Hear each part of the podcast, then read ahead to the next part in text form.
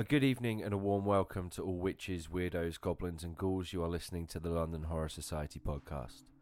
This is the podcast where we chat to people working across the genre, whether they be established or emerging, in front of or behind the camera, from first assistant director to final girl. Without any further ado, grab yourself a glass of Chianti, sit back, relax, enjoy.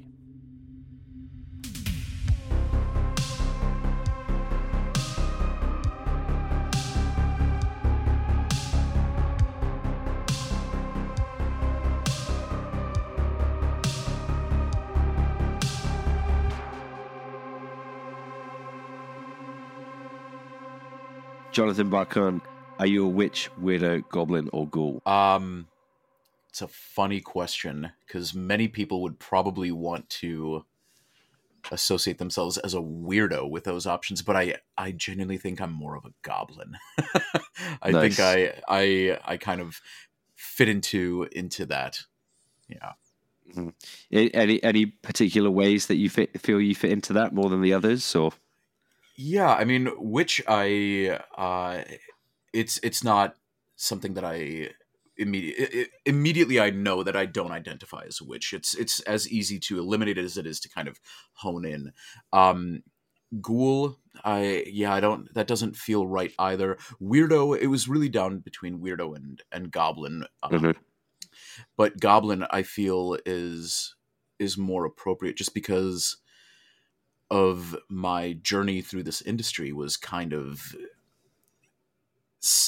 you know working very very hard um but also just kind of managing to find navigate my way through and kind of sneak here and and and weave into there to to kind of get to where I am. And like I said it was an enormous amount of of work but there definitely were some elements of of luck and and relationship building and you know not necessarily conniving my way in but um but yeah definitely I, I definitely feel that goblin is is the right way yeah, a man after my own heart. I uh, uh, also relate to the goblin more than any of the others. Um, could you tell me a little bit about that way in? Um, w- was there a kind of moment where you thought like this is where I want to be and this is what I need to be doing, or Yeah, it's it's interesting because I've had that feeling several times. Um, so my entry into the film industry was as a as a critic, as a journalist. I started out as a writer for bloodydisgusting.com. I was a writer for the music section specifically because I've I've been a horror fan my entire life, but I've also been a music fan.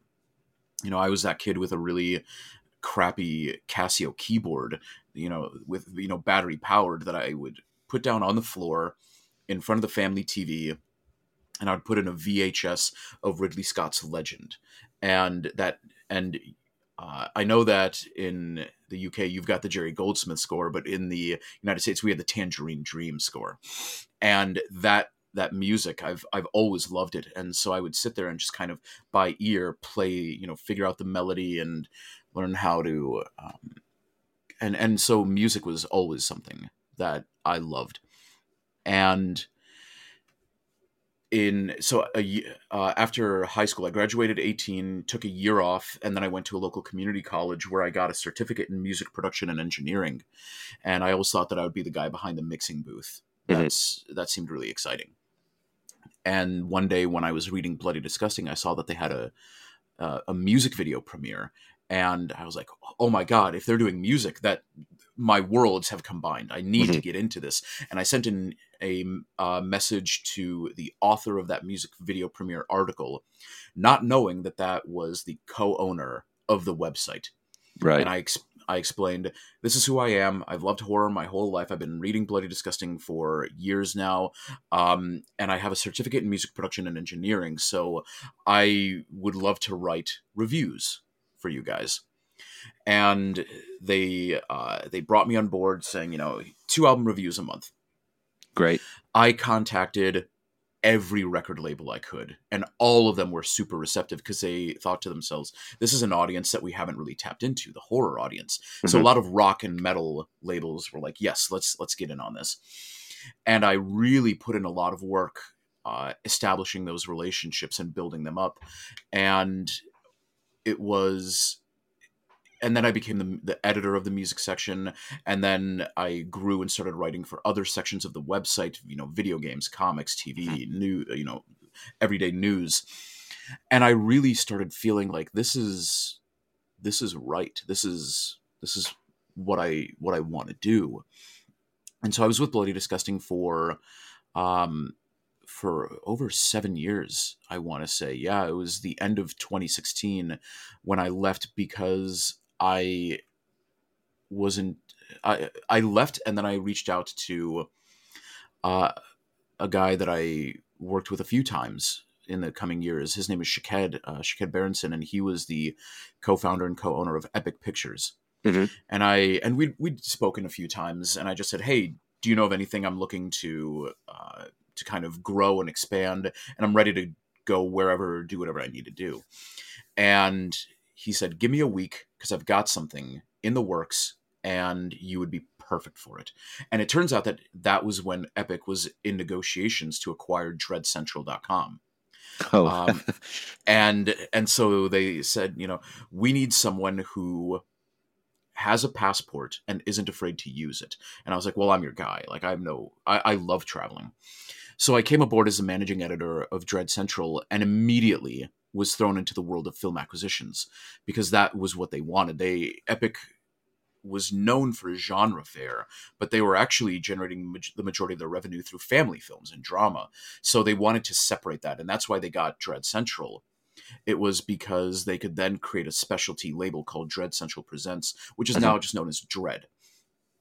And that was, and so I became the managing editor of Dread Central and an acquisitions ambassador for Dread Central Presents. So I was going to festivals around the world, meeting with independent filmmakers and convincing them that Epic would be the right home for them, just like every other distributor, you know, does. They go there, hey, you know, Gravitas would be the perfect home for you. It would, you know, Saban would be the perfect home. Shudder, you know, all of these places, and uh, and I was pretty successful. Like oh, in my two and a half years, approximately at Dread Central, I I was part of twenty to twenty five acquisitions and assisted with you know marketing and distribution. Um, and then I got the opportunity to shift entirely out of the film journalism world into film industry. Uh-huh. And that was with working with Shaked again at his current company, Entertainment Squad. And we launched the Horror Collective. And our first movie came out a week before the pandemic was announced. And all of our plans for going to events and marketing and branding just went right out the window. So we, you know, we, we still worked really hard and we did some some wonderful releases that I'm very, very proud of, but we naturally came to a pause and amicably split. Mhm. And I just kept going in the film industry world. And it was at a company called Mutiny Pictures where I acquired Skinamarink. And I think that's probably the, the biggest title, obviously, that I've that I've worked on. And I think the story there is interesting because people like myself who do film acquisitions uh, and film distribution we have to have a very open mind as to where we can find films. We have to think outside of the box. It's not just let's go to film festivals and find something or wait for filmmakers to email the distribution company and then we can uh, kind of watch the films and decide if it would be right for us. We have to be very active. Uh-huh. So on top of scrolling through IMDb Pro for films that are in post production, on top of going to the festivals, on top of the networking that we've all done, we do research. So I'm scrolling through Google every day. Um, you know, and I, when I say scrolling through Google, you know how they say if you've gone past page one, you're in the, in the depths of the of the internet. I'm Yeah. scrolling to page like 10, 15, 20. I with- didn't know it went up to double figures. keywords. Oh yeah, depending depending on what you're looking for, yeah. But I so I have my ways of tailoring the Google search results for what I'm looking for, but I still have Uh-huh. to dig deeper and deeper and deeper. And another place that I look at uh, and where I found Skinamarink is the filmmaking subreddit.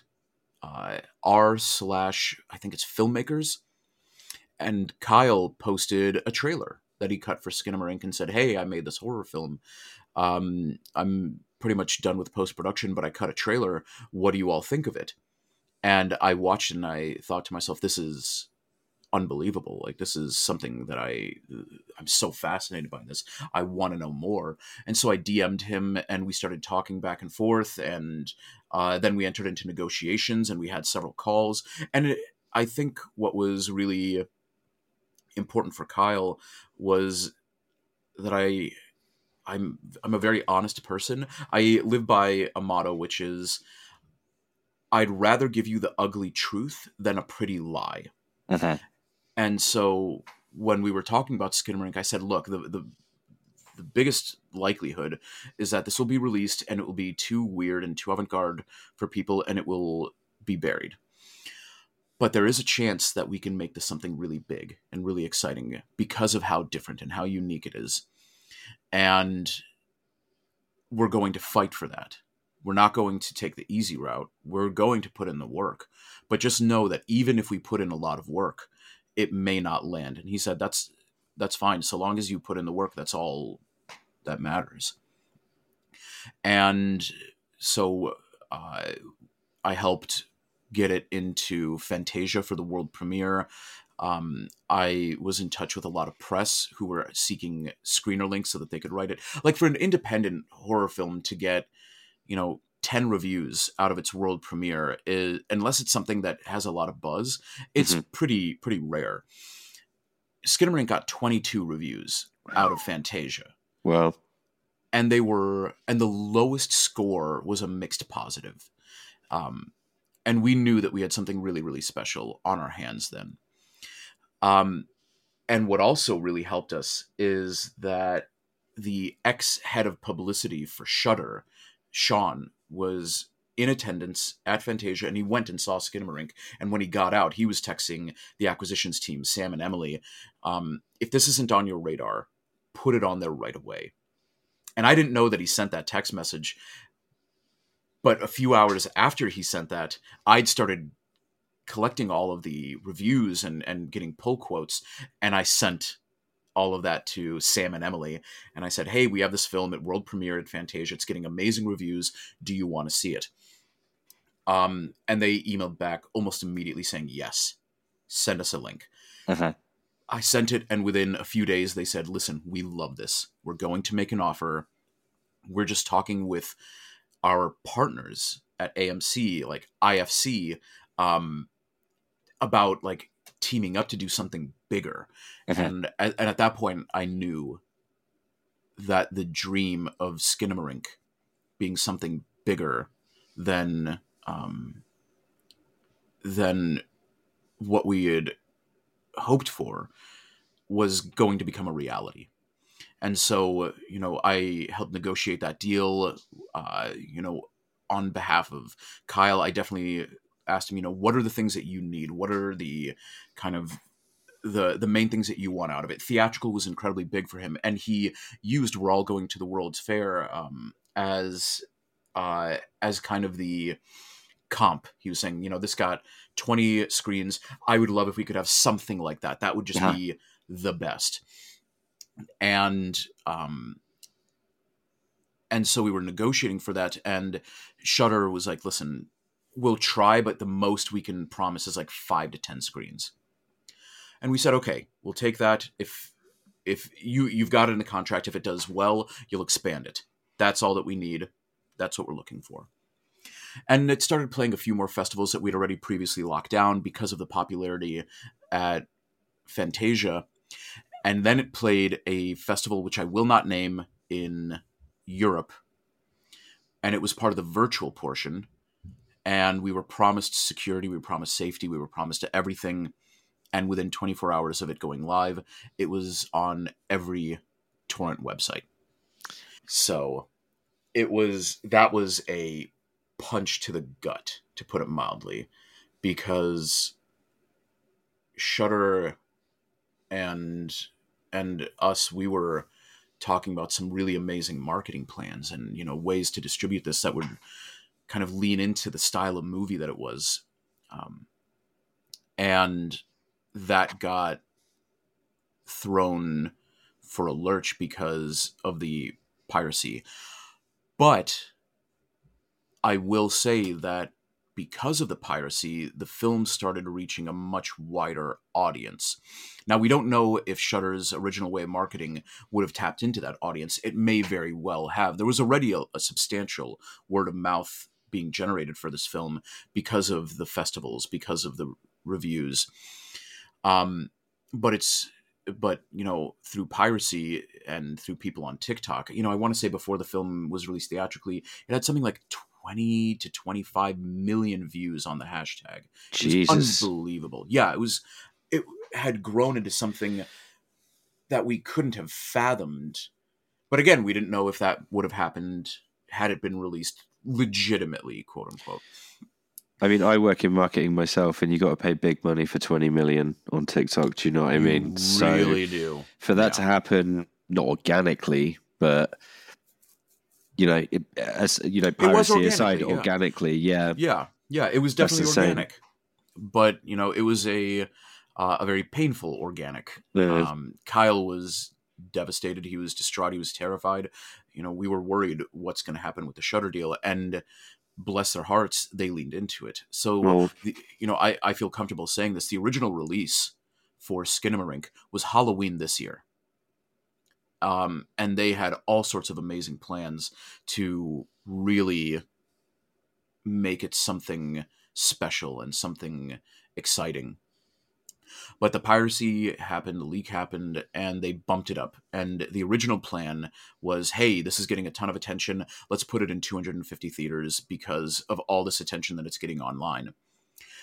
And then the articles started coming out Rolling Stone, LA Times, Chicago Tribune, New York Times, Collider, AV Club, uh, Bloody Disgusting, you know, everywhere were writing about this and YouTube videos, you know, Skinamarink, the cursed horror film. Uh, you know the, the movie that's being called the scariest film of all time. Uh, all of all of these things were starting to come up and generating a huge amount of traction and um, and publicity. And so IFC took the risk and expanded it from 250 screens to an opening weekend of 692 theaters. And it was a holiday weekend, and in the four days, it made just under $900,000 off of a budget of 15,000 Canadian. So it's something like 11, 12,000 US. Um, and that was unreal. And so then it became, you know, the theatrical indie horror success, the movie that beat all odds, that was pirated ad infinitum, and yet it still did it, it beat all expectations at the box office and so they expanded to 802 screens and now the movie has broken 2 million at the box office again on a budget of 15,000 Canadian it's listen it's not uh the Blair Witch project that grossed over 100 million dollars it's not paranormal activity which grossed over 100 million dollars but it is a massive success story because Blair Witch Project and Paranormal Activity are more commercial films in their in their own way. Skinamarink is not commercial. It is not a movie that you that you put in 3000 theaters and expect it to do, you know, 30 million opening and break 100 million dollars sure. and yet it tapped into something and it has been incredibly successful for for everyone and yeah our our wildest dream not only came true it was surpassed How does that feel? It is it's an unbelievable feeling. The amount of pride that i have in kyle and in what he created is unbelievable it's it's off the charts. Um and listen I, I i really try to not be a very arrogant person. I will speak about what i feel here and and I hope it doesn't come across as uh, arrogance. But um,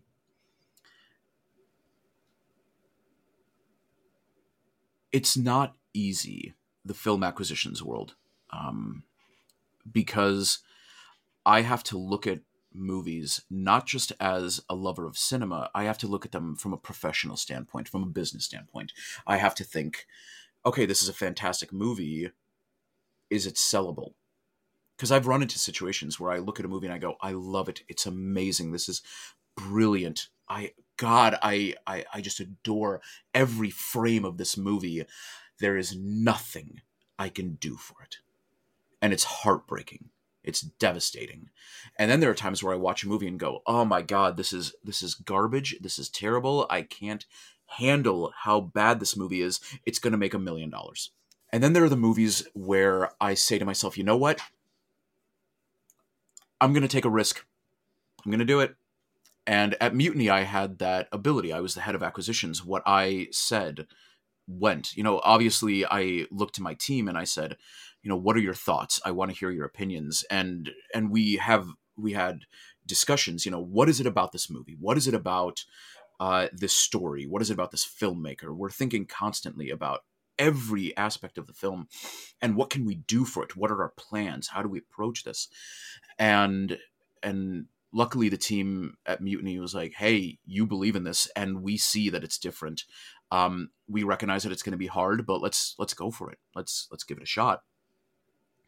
And so there's this there's a lot of pride that I feel f- with my own kind of ability to spot a movie and say there's something special here and even though it's dangerous even though it's risky because anytime a movie is acquired there are a lot of expenses that go into getting a movie out into the world mm-hmm. um, and if we can't recoup those expenses, then we eat them.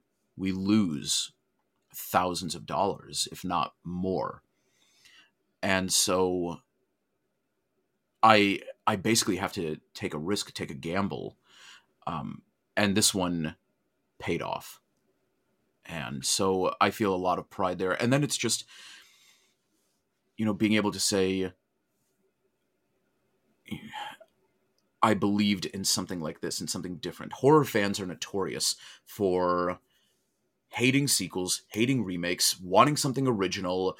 Um, but then you look at the numbers, and there's not a lot of support for the original. Uh, and there's a ton of support for the sequels and the remakes and the reboots. Mm-hmm. Um, and and admittedly, you know, it's it's the the fair weather horror fans that are driving the, the vast majority of those numbers. The dedicated horror fans are definitely seeking out um, what is original, what is unique. But then, but realistically, there's not enough of them to make a huge impact. So I have to weigh all of these things.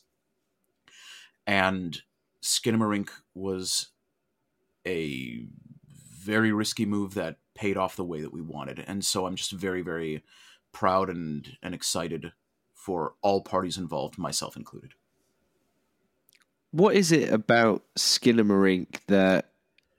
Because you said that there was something special about it, but also that you think it would tap into something, or yeah. it. What was it about the film that made you feel that? So right away, Skinamarink was unlike really anything that I've ever seen. Not since you know the early films of David Lynch, I think is are is a good comparison. Um, and you know, there's so many times when audiences watch a movie and they need a story spelled out. They need inf- they need exposition. They need a clear plot. And Skinamarink has a clear plot. It's just not really told in a traditional manner. It's not done mm-hmm. through traditional exposition. A lot of it is left to the the audience to place themselves in that film and to place themselves in that story. And I think what really drew me to Skinamarink is the fact that I'm a very I try to be a very empathetic person. I really try to place myself in the position of a lot of the characters in the films that I'm watching. And horror is a genre that demands empathy. Here are people that are fighting for even five more seconds of life. Um, and there's and if we can't empathize with them, then it it doesn't have the same impact. And Skinamarink taps into childhood fears in a way that is very primal. And as we get older, our fears become far more nuanced. They become far more complicated. You know, when we're kids, we're scared of the dark. We're scared of the shadow in the closet. We're scared of, uh, you know, the monster in the woods, you know, the creature under our bed. As we get older, our fears become significantly more grounded. I'm scared of getting into a car accident and what will my, and you know what will my medical expenses look like. Again you're american so you know broken broken healthcare system. Um you know i'm i'm married. I'm scared you know what if something happens to my wife? Uh you know these are fears that are rooted in reality whereas the fears of childhood are rooted in the abstract in the unknown because we don't know a lot. You know when we're young we're ignorant and ignorance is not a bad thing. It's uh you know we we learn and we grow. As we age as we evolve that's that's the journey of life. And with skinamarink because i can i try to empathize i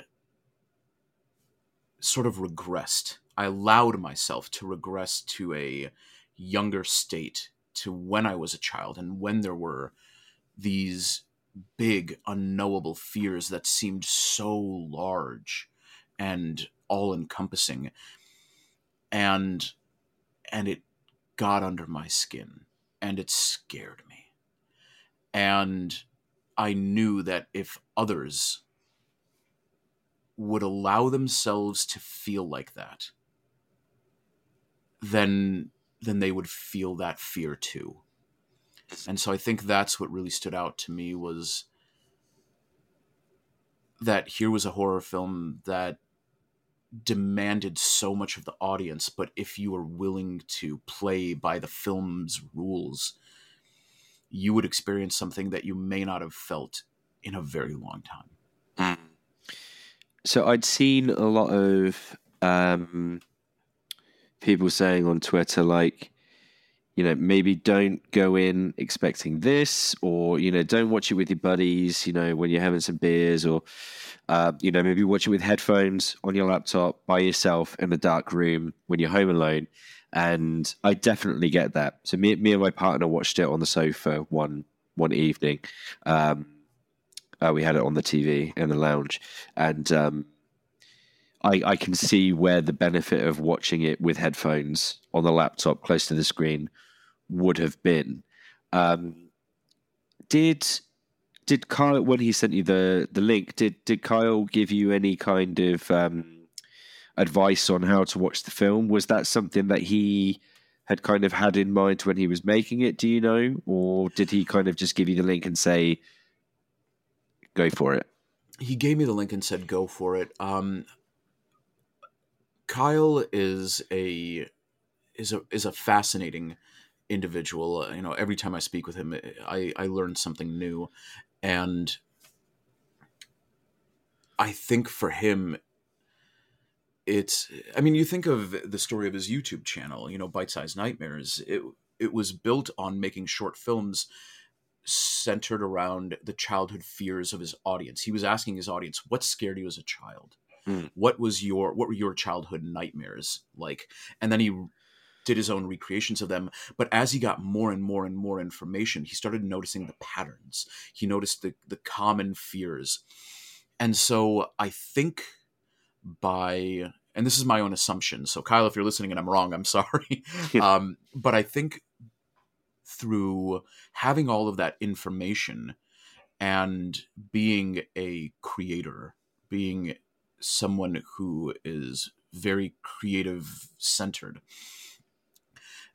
he tapped into the fact that if a lot of people are having this fear, if a lot of people are experiencing this shared terror, I don't really have to tell anyone how to engage with this because there is a chance that they will very naturally just fall into the proper experience.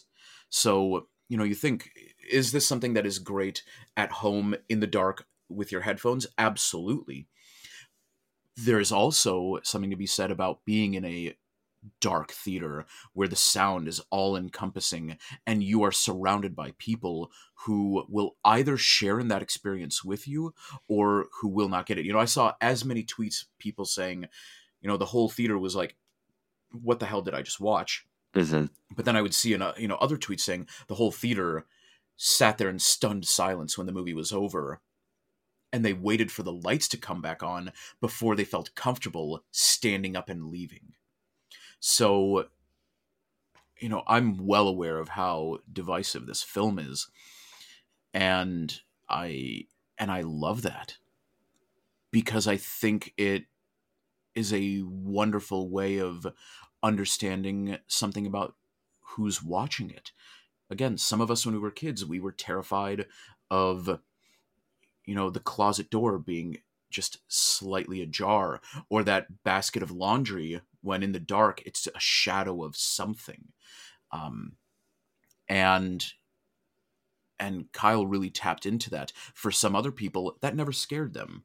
What scared them is something that Skinamarink doesn't tap into and that's fine so I learn about the people who watch Skinamarink just by knowing what the reaction is. Mm-hmm. Yeah, that makes sense. And I think you know it's probably good to have strong re- strong reactions no matter what side of the aisle they're kind of on, rather than people being ambivalent.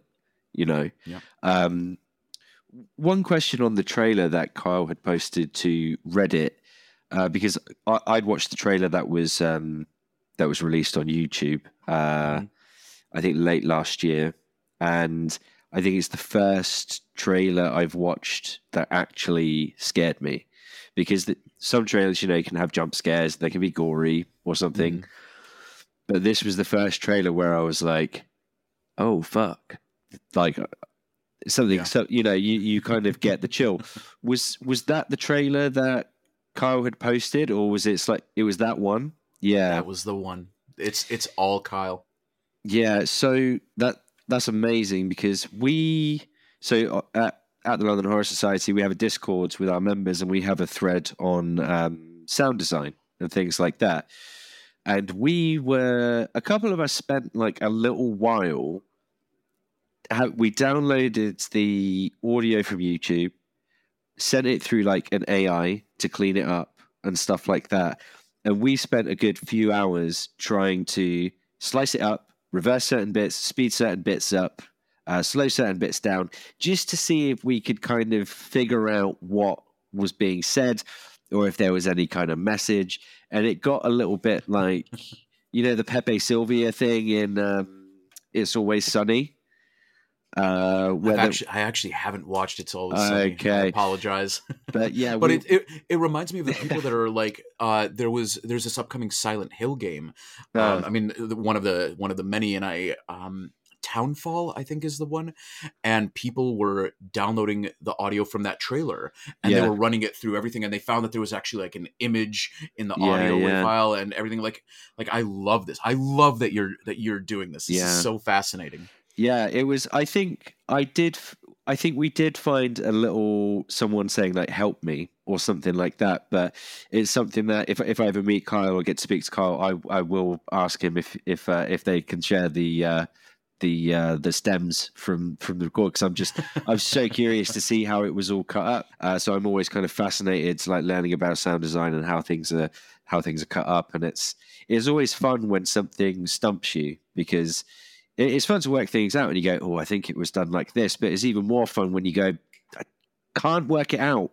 I can't figure it out.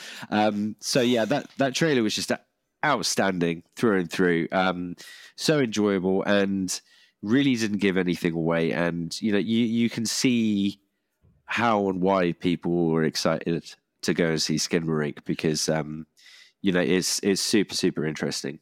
Yeah, and that I remember that Reddit post where I first saw the trailer. People were loving it. They were like, "This is incredible! Like the sound design is great, the presentation is amazing. Like this actually is scary. Like what what is this?"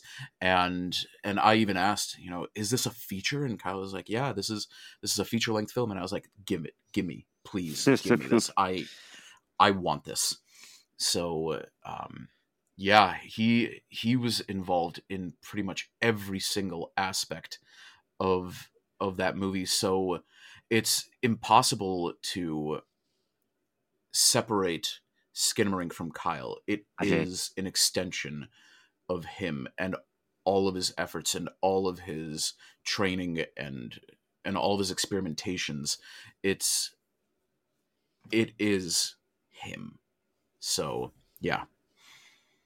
Yeah, no, it's it's a, it's a beautiful piece of work, and I'm so happy that it's had the kind of attention that it has. I think when we look back on this period of time, um, you know, I, I think people will see that 2022 and 23 are quite pivotal moments in global horror. Um, you know, and I, and I think Skinamarink is going to be part of the conversation when you know for, for years to come with uh, with this kind of period. Um, but yeah, how exciting! Yeah, no, I, I completely agree. I think I think there will be studies on the impact of piracy with independent film, but also when it's something that is different and unique. Because you think if uh, you know there were other films that were pirated from that festival, there were several other films that were pirated. They don't have the same. They didn't have the same reaction. They didn't have the same story. Um, Skinamarink really stood out. It was something that people were actively seeking and talking about. I don't know why. I mean, I I have my own theories, obviously, but I don't know the exact reason why. Um, but yeah, I think there will be some really interesting studies and and hypotheses and and articles about Skinamarink. Just like you know, when I was at Dread Central, I wrote an article on why I felt that the marketing for the Blair Witch Project to this day is one of the most effective and fascinating uh, bits of film marketing ever. Mhm. Um, and I think there will be there is someone out there right now who in 10 15 20 years will write an article about skinamarink and its release Yeah, I think so, and it will be nice to revisit. Um, yeah yeah. I am. I am looking forward to watching it again. I think I, I need to give it a little bit more time in between viewings because I did. I did nearly watch it last night, but in, in preparation for for today. But I thought it's too soon. I need to give it give it some more breathing room, and I, I want to go in kind of more uh, fresh. How how many times have you seen it? Out of curiosity. I mean, I I've seen it several times because when Kyle sent me uh, Skinamarink, it actually wasn't the finished version.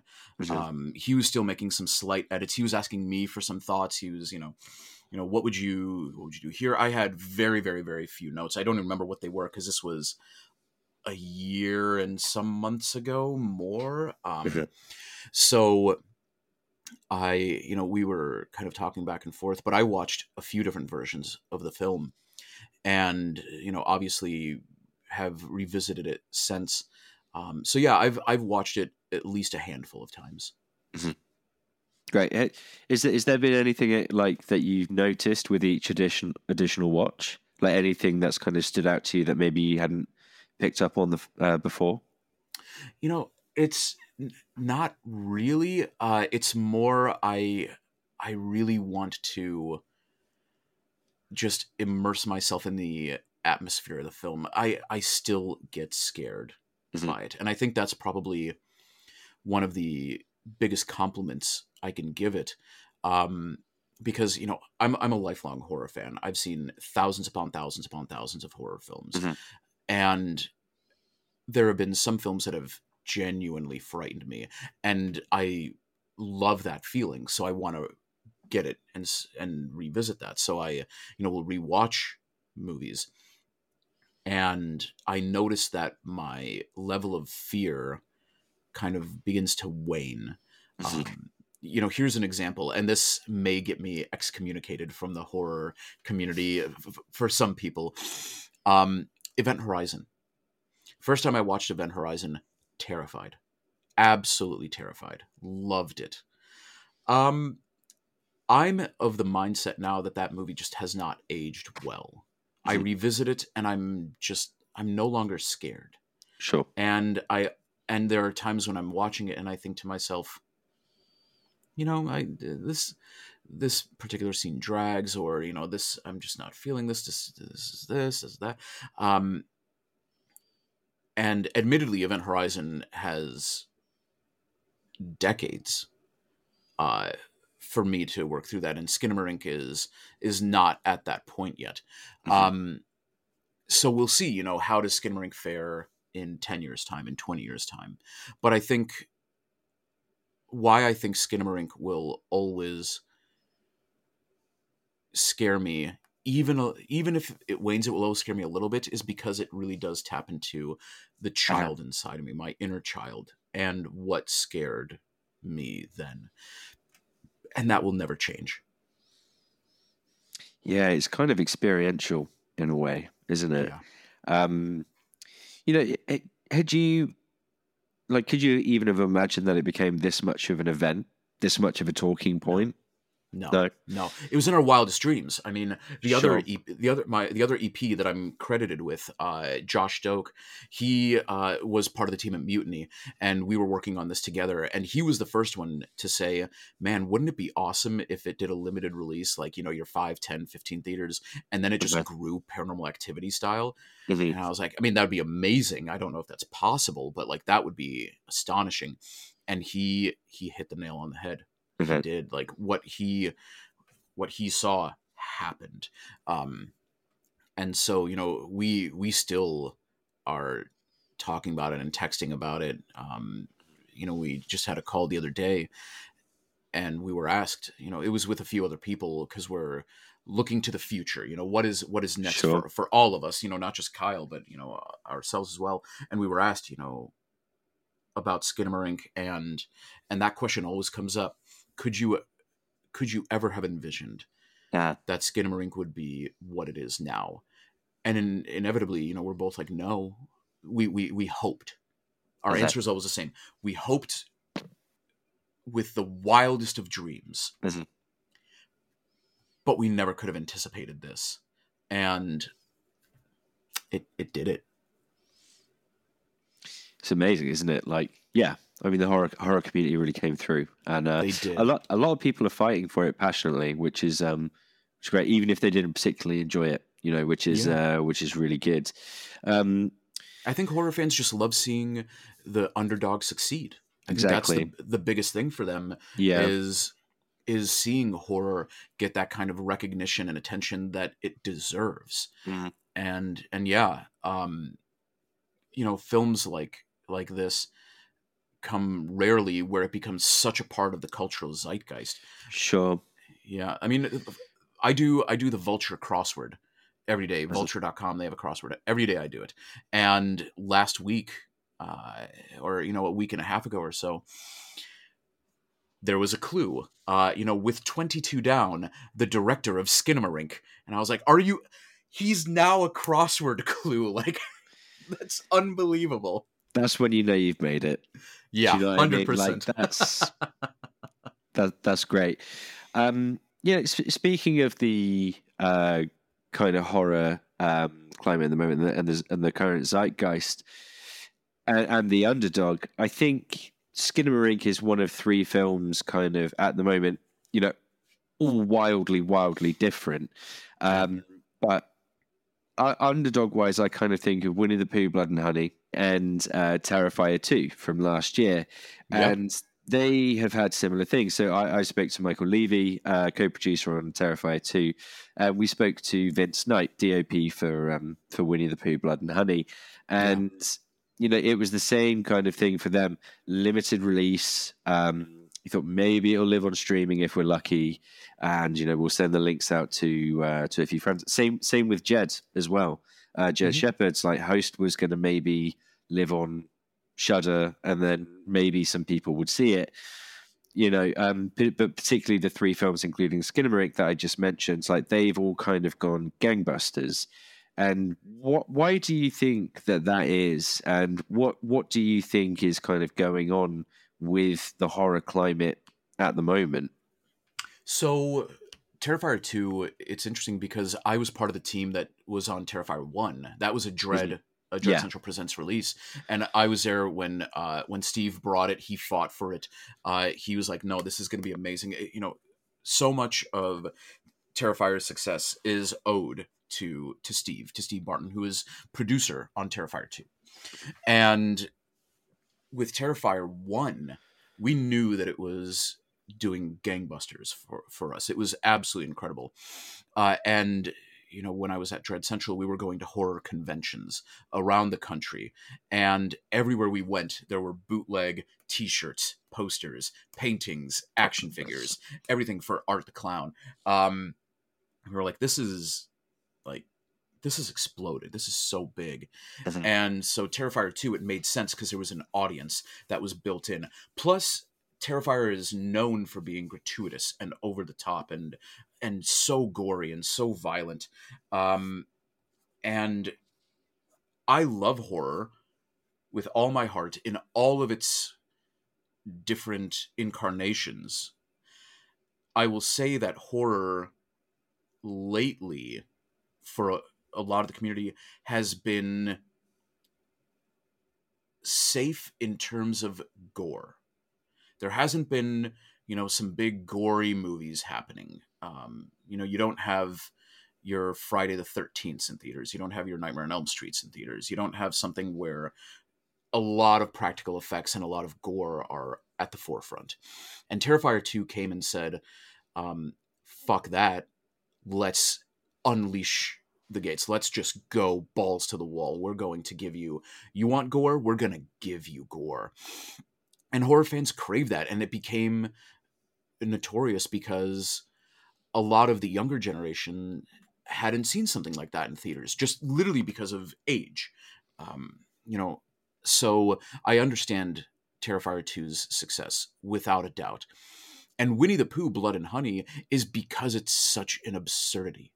And that, that's not a, a negative. That's not a Mhm. criticism. It's because everyone knows Winnie the Pooh as this heartwarming cartoon, as this heartwarming character. You know, th- there's that story that circulates Reddit and and Twitter every once in a while about how the guy who does the voice for Winnie the Pooh will call children's hospitals and speak to children in the Winnie the Pooh voice. It's so wholesome, it's so loving, it's so wonderful, and now he's a fucking murderer. What? It's it's a complete 180. And because of that, you've got built-in audience who knows about this character because Winnie the Pooh is is ubiquitous. It's so hard to not know Winnie Uh-huh. the Pooh, even if you've never read a book or watched a show Sure. or, or anything. So you've got that built-in audience, and that makes sense. Um, and then you know you've got the design of Winnie the Pooh, which is creepy and weird. Uh, it- listen, as as a uh, as an ex film critic, as you know, someone who's done film acquisitions, as someone who now does distribution, as a producer, as a director, um, I I see Winnie the Pooh, Blood and Honey, and I immediately I become the uh, the fox in the old Looney Tunes cartoons, where my eyes turn into dollar signs and just start you know spinning round and round. Uh, Sure. I it's it's such a genius idea. Um, regardless of the final product. I'll say that.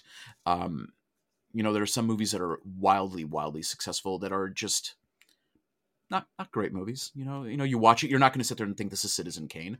Uh, Mhm. You know, VelociPastor. That's a great example of a movie that did unbelievably well on a very low budget, and it's absurd and it's silly and it's not, you know, uh, from a objective point of view, it's not a great movie. From a subjective point of view, Mhm. have all the fun you want, enjoy Sure. it, love it, whatever. Um, you know, it's so that's why I think when you look at Terrifier 2, when you look at Skinamarink, when you look at Winnie the Pooh, uh, Blood and Honey, and you think to yourself, what is going on? Why are these movies so successful? Uh, it's because they do something different. They all do something different. Terrifier 2 brought gore that had, for many people, uh, for an entire generation had never been done on in theaters. They hadn't seen that. They hadn't lived through, um, you know, seeing Scream or or I know you did last summer or all these movies where uh-huh. blood and guts pour out. Sure, uh, they weren't they weren't born literally. That's the oh, that's the only impediment. Winnie the Pooh, Blood and Honey. It's taking something that is beloved from your childhood and it is turning it into the complete opposite. It's a murder. It's depraved. And Skinamarink is just unlike any other horror movie, mainstream horror movie that anyone had ever seen. So it really is. And and you brought up, by the way, uh, Jed and Host. I think Host is also another fantastic example of how do you take found footage and do something different. And I was talking with Jed just the other day, and I told him, you know, what made what made Zoom, uh, what made Host so fascinating and scary for me is you look at that movie and you think, oh, they're they're together. You know, here they are, all on the screen. They're all together. No, none of them are together. They are all completely alone because they're in their homes, uh-huh. separated from everyone. They you see them all on screen together and you think they're together. They're not. They are all completely alone in the dark, doing a stupid fucking idea of doing a seance over Zoom and botching it up and all getting their their just rewards. So each of these films thought, what can we do that is different? And or they didn't even consider that. They just made what they made, but it tapped into that you know it, retroactively we look at it and it goes and, and it did something different. So i think that's what we're seeing and that's why these films are getting the success and adoration and discourse that they are is because they are different. They are challenging audiences and audiences want to be challenged. Uh, yeah that was going to be my next question. Like do you think it's kind of indicative of what the horror audiences want rather than kind of the, the you know paint by numbers approach that we're you know that we kept. I don't want to smirch anybody. You know, it's it's hard to even make a, a bad film, but um, you know that's yeah. what what what do you think like is is going to be coming next in terms? You know, are we going to be seeing more of the same in? It's kind of a ridiculous question, I guess, because it's it's difficult to say. I suppose. Well, I think you know, I think Skinamarink is going to start a trend of very kind of abstract horror films. We saw that uh, what is it? Uh, Backrooms is that? Oh my gosh, yeah, Backrooms. Uh, getting Backrooms that has been picked up with James Wan and Shawn Levy and A twenty four. Never, that never would have happened even a year ago. I truly believe that the success of Skinamarink made these made all these parties go okay i i feel more comfortable taking on this risk because clearly there's interest and this might be the kickoff point for the bigger for the more uh-huh. exciting uh. horror comes in waves horror all, has always come in you know been released in waves and in themes and i think with as the internet has become bigger and bigger and as streaming services have become bigger and bigger and a bigger part of the discourse and of the way that fans can engage with horror. I think now we're looking at the first time when when horror doesn't have to follow a trend necessarily. Mm-hmm. Um, and there have always been movies that don't follow trends, always. But usually, when you look at decades, you can pinpoint a trend of some kind.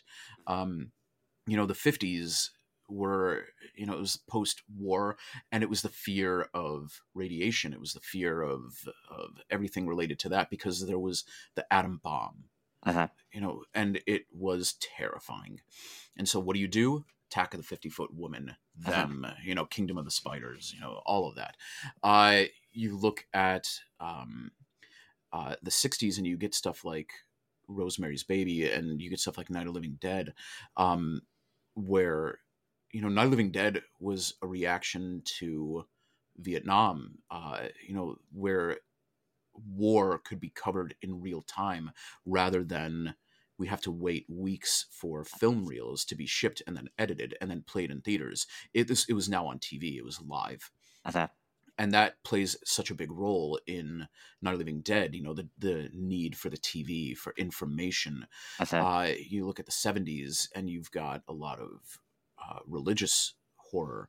And then the 80s came and it was the age of excess. okay. Um, and that's when we had a lot, uh, that's when horror movies really started embracing uh, wild practical effects and going Mhm. over the top.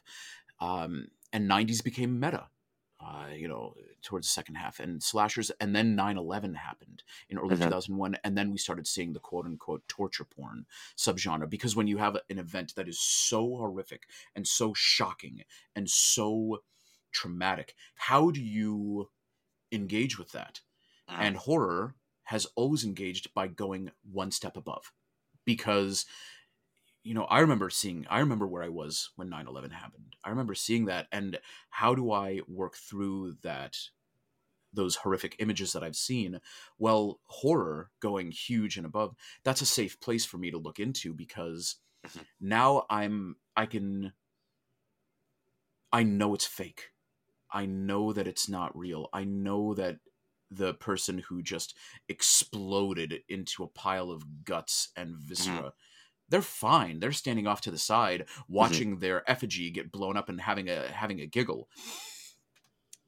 But now with streaming you've got elevated horror you've got slashers you've got foreign horror you've got supernatural you've got comedy you've got queer horror you've got uh horror from all sorts of different filmmakers.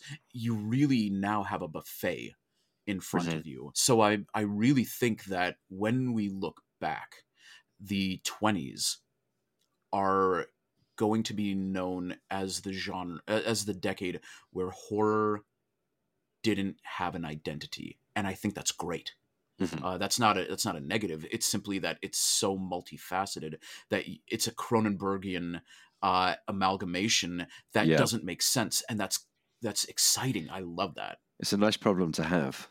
it's a wonderful problem to have because now because theaters are looking at Terrifier 2 and Skinamarink Mhm. and you know Outwaters and Winnie the Pooh Blood and Honey and are saying independent horror is generating revenue we should keep we should give that a chance so independent horror is going to do more theatrically I really believe that and then and streamers are looking at what is succeeding and they realize that they don't have to follow a trend Mhm. and you know like with Shudder, it's a great example.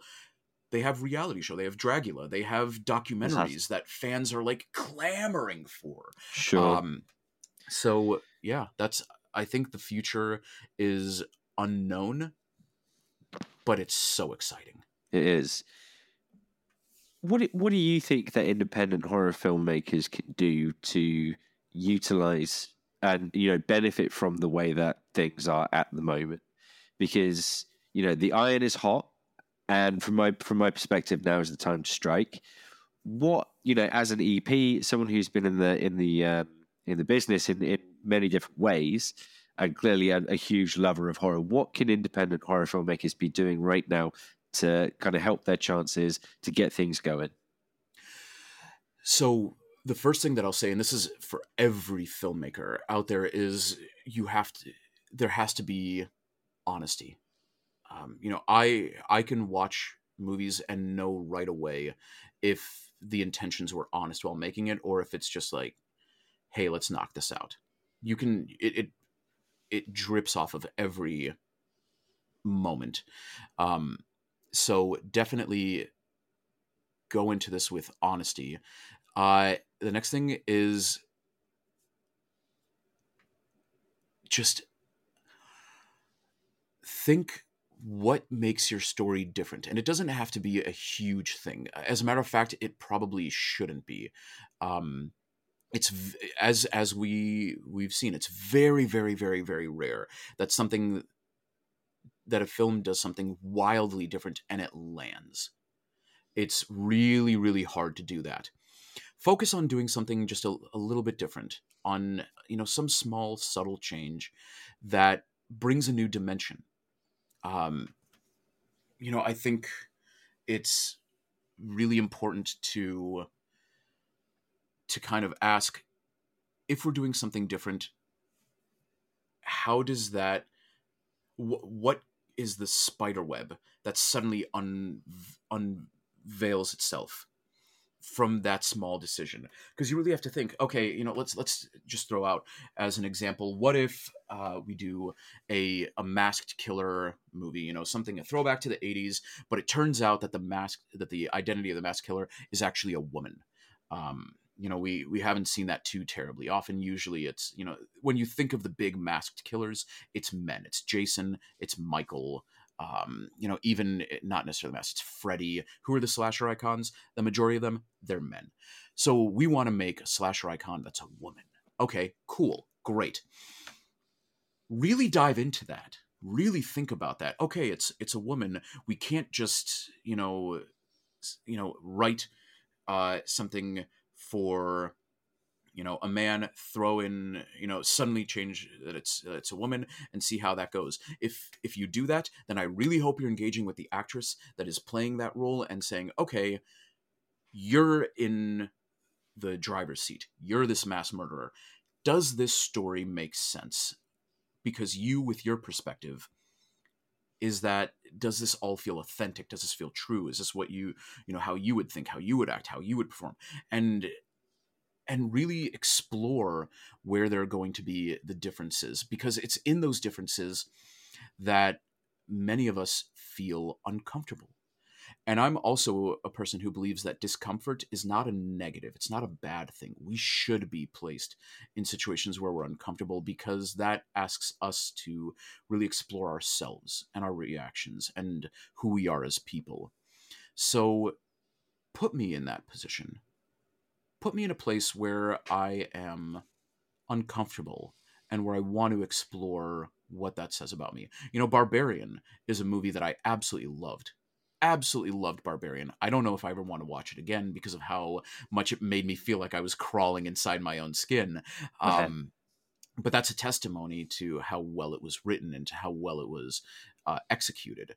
So I think that's the big thing. If you're a filmmaker out there and you want to strike while the iron is hot, as you said, explore your story. See what it does that's different. See what will set you apart even a little bit. And then also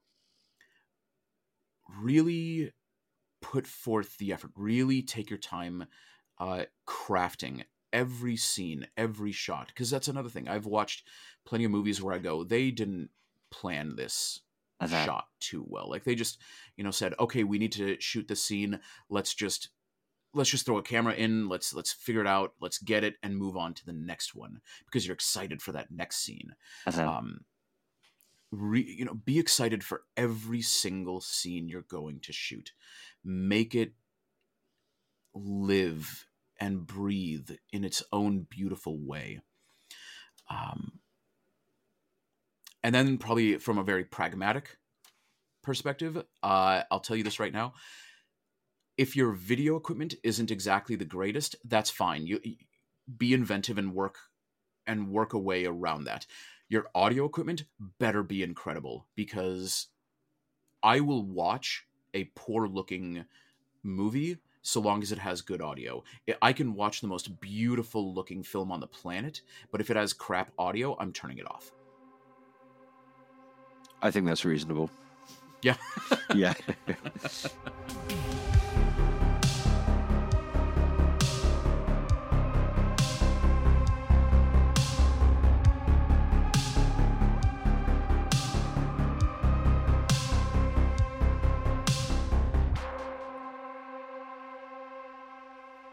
Huge thank you to Jonathan for being so generous with his time, giving us a behind the scenes look at Skinamarink. Uh, you know, and a kind of peek behind the curtain in terms of distribution because I, I, personally didn't know a lot of that stuff. Honestly, I have no idea how it works, but um, you know, I feel like I do a little bit more now, uh, which is great. I just want to jump back to something that uh, Jonathan said. Like he found Skinamarink on Reddit. You know, he he's on Google every single day looking for things. and that kind of just reinforces what we've been saying this entire time of you need to be putting yourself out there. If your dream is to kind of be a working filmmaker and to tell your stories on that kind of scale, you just have to be putting yourself out there. Um, you know, there there are people actively looking for films to make or films to distribute. Um, and look at Skinamarink. It's a out there experimental. You know, I don't know if art house is the right word, but but you know, it's it's Skinamarink. You know, I think that's the best way to put it. And Jonathan saw it. He took a risk on it, and look at what's happening now.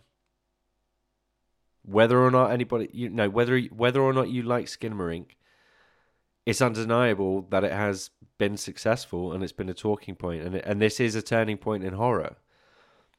Get your stuff out there for crying out loud. This is what we've been telling you the entire time. If you're not working on it right now, get started. If you don't know where to start, come and talk to us at the London Horror Society. This is what we're here for. In case you don't know what the London Horror Society is or does, we are a group of filmmakers, horror filmmakers.